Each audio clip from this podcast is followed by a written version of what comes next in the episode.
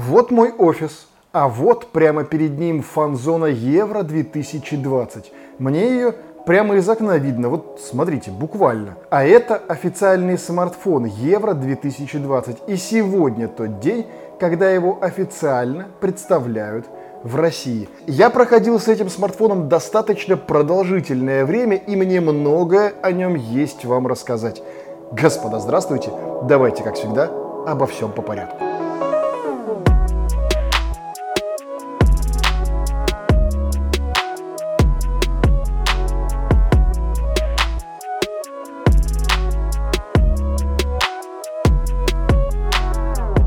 Комплект поставки у нас это кабель USB Type-C, зарядка на 33 Вт, наушники 3,5 мм и переходничок на Type-C. Вы когда последний раз вообще его видели в комплекте? Обычно на него скупятся производители, а здесь Wellcome. Захотите подключить свои проводные уши?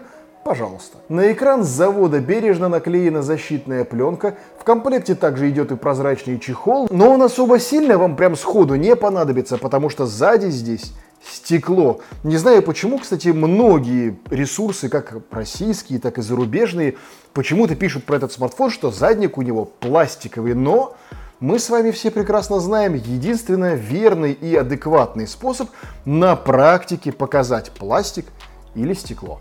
Но смотрите, традиционно у нас есть Samsung A32, который совершенно точно из пластика, и Vivo V21.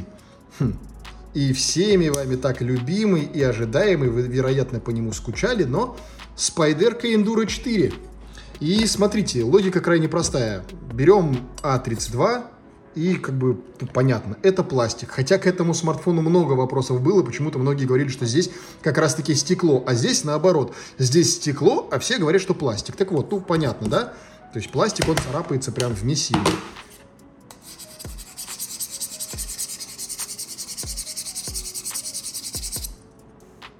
Вообще ничего.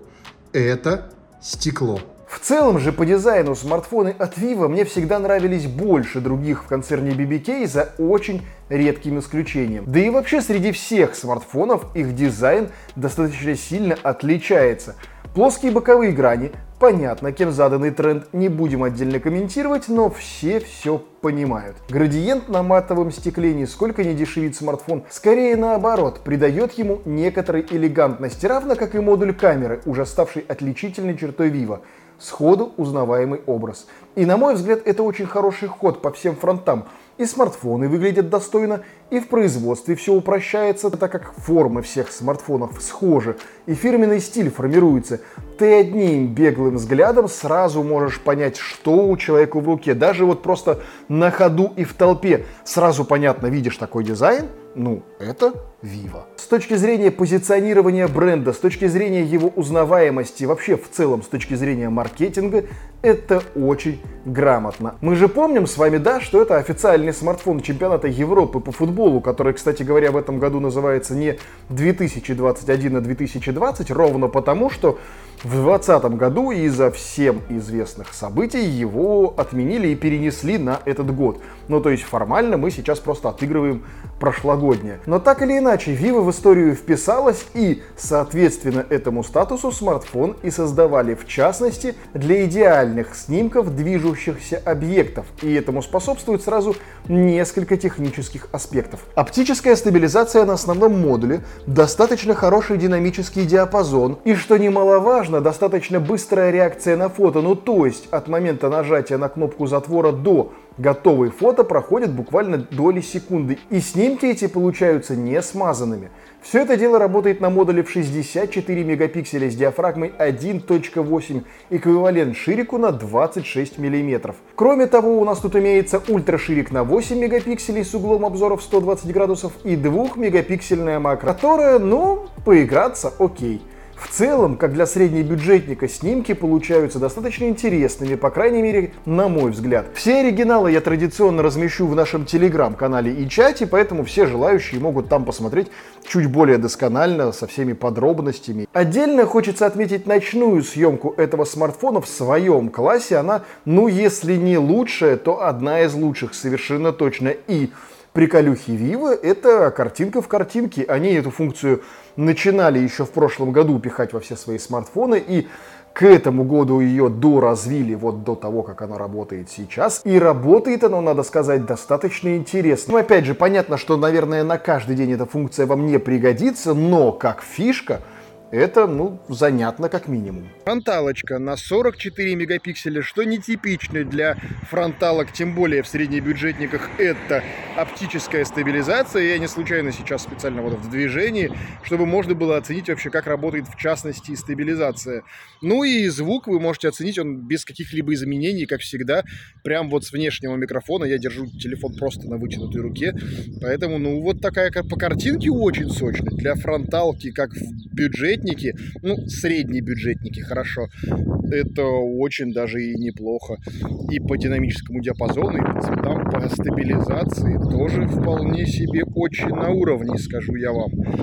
Походу и правда эту камеру запилили под экшен. Этой же камеры происходит разблокировка по лицу вполне быстро и без ошибок. Сканер отпечатка пальцев также никуда не делся, и он под экраном работает, не сказать, что молниеносно, но быстрее, чем у конкурентов типа Samsung A32 и же с ними, ну, совершенно точно. А вот сам экран, в котором этот самый сканер отпечатка пальцев расположился, здесь тоже то, о чем стоит остановиться достаточно подробно. Это 6.44 дюйма. За минусом скруглений, вырезов под фронталку и все остальное будет, ну, типа 6.4 дюйма ровно. Это AMOLED на 90 Гц с поддержкой HDR10+, с максимальной стандартной яркостью в 500 нит, с разрешением 1080 на 2400 и плотностью точек 409 ppi. Шикарнейший экран, да, возможно, из коробки немного чудит цветопередача, но, как и на любом другом смартфоне, она настраивается под себя, как вам удобно. То есть цветовую палитру того, как передает смартфон картинку, вы можете настраивать под себя, как вам вздумается, и это дело сугубо вкуса. Шим тут небольшой, но все-таки присутствует во всех режимах работы экрана. Однако, если на большой яркости он не заметен от слова совсем, то на низкой,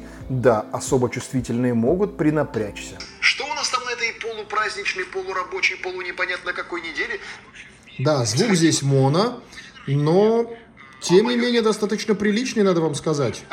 Бум на айпады, очередные зашквары Фейсбука, коррупция властей не находит, повлияет, даже несмотря на то, что вообще-то выходные и праздники, ну вот. Смартфон построен на интересной связке железа. Это MediaTek Dimensity 800U с поддержкой, кстати говоря, 5G. Это 8 гигабайт памяти оперативной и 256 гигабайт памяти встроенной. Чисто в попугаях это выглядит вот так, по факту же. Связка железа показывает себя более чем достойно в моем любимом тесте на тротлинг. 100 потоков на 30 минут. Смартфон держится молодцом, да, не без огрехов прям с первых секунд, но тем не менее достаточно стабильно. Заметьте, температура осталась стабильной и по цифрам, и по ощущениям. Смартфон чуть-чуть нагрелся, и это едва ли ощущается рукой. Интересная фишка Vivo: можно использовать еще около 3 гигабайт постоянной памяти под свап-файл оперативки. Да, понятно, что свап-файлы — это не новость, и это используется везде, в том числе в десктопных ОС, и совершенно точно все другие оболочки и операционные системы мобильные также его используют. Опять же, пусть это и не технологический изыск, но с точки зрения маркетинга и продвижения своего бренда очень грамотно. Работает смартфон на Funtouch OS 11.1, которая в свою очередь построена на Android 11. И заметьте, здесь уже заботливо предустановили весь тот шлак, который положен быть в телефонах теперь по закону. И в отличие от некоторых, привет, Samsung, его здесь можно удалить. Причем без каких-либо вот там заморочек, без каких-либо танцев с бубнами. Нет, просто нажимаешь на том софте, который тебе не нравится, удалить, и удаляешь. Прикиньте, так было можно. Сама же Funtouch OS, так же как и ее брат Color OS, является одной из самых стабильных и предсказуемых, на мой взгляд, версий оболочек Android, и я уже много раз об этом говорил. По факту, вся эта связка, несмотря на достаточно свой скромный внешний вид, достаточно хорошо вывозит как в высоко нагруженных играх, причем на максималках, так и в каких-то вот ежедневных задачах, типа там просто почитать почту, ответить в мессенджере, полистать ленту новостей. Для всего этого смартфона более чем достаточно. Да, понятно, без восторга, да, понятно, без изысков. Тем не менее, как рабочая лошадка, это шикарный вариант. Оставлен здесь в покое и слот для сим-карты. Он на 2 nano-сим и microSD вплоть до 1 терабайта. Поэтому если 128 или 256 гигабайт памяти, встроенной вам, окажется маловато, welcome, пожалуйста, вставили карточку памяти и не паритесь. Батарея здесь в 4000 мАч, которая заряжается за 30 минут на 63%. И для этого, представьте себе, не нужно ничего бежать покупать. Это работает прямо с блоком, который идет в комплекте, ну, потому что он на 33 ватта. Насколько этой батарейки хватит конкретно вам? Не знаю, и предполагать или даже приводить какие-то цифры типа работы экрана не буду, потому что уже немного раз говорил, даже оперируя временем работы экрана, как почему-то многие аналитики и псевдоблогеры любят. Что вы покажете людям? Ну, время работы экрана чего?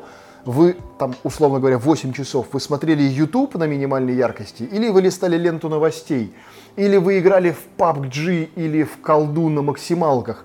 8 часов чего? Это ведь принципиально разные показатели вот для тех 3 сценариев, которые я вам сейчас озвучил. Поэтому говорить сейчас вам, что вот будет такое-то время работы, это есть вводить вас заведомо в заблуждение. Поэтому 4000 мАч, ну, день с хвостом при среднем потреблении того или иного на этом устройстве вам хватит. Окей. В остальном все зависит от ваших конкретных задач. Может, у вас смартфон будет использоваться просто как звонилка, так он у вас и неделю без проблем полежит. По цене я могу оперировать лишь глобальной информацией. Это ценник в 320 евро. Российский пока что неизвестен, потому что на момент съемки этого видео телефоны еще официально в России не представлены. И вот сегодня, когда это видео будет опубликовано на канале, собственно, его представят официально, и как следствие будет известна официальная российская цена. Но, понимая, что доллар, что евро, в России трансформируется обычно по курсу 1 к 100 уже теперь, ну, 320 евро, надо прикидывать, что это будет, ну, типа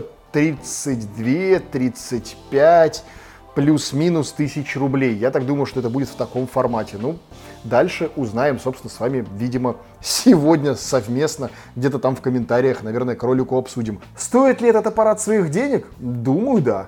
Недешево? Совершенно точно. Есть ли альтернативы и конкуренты у этого смартфона? Совершенно точно. Заслуживает ли он при этом вашего внимания? 100%. И что интересно, у этого смартфона есть младший брат Vivo V21e, который стоит на треть дешевле, который построен на базе не менее интересного железа. И да, он тоже в моих руках. И здесь, несмотря на то, что это гораздо более бюджетное решение, еще и Snapdragon. Но о нем в отдельном видео. Не переключайтесь. Надеюсь, это видео состоится. До скорых встреч!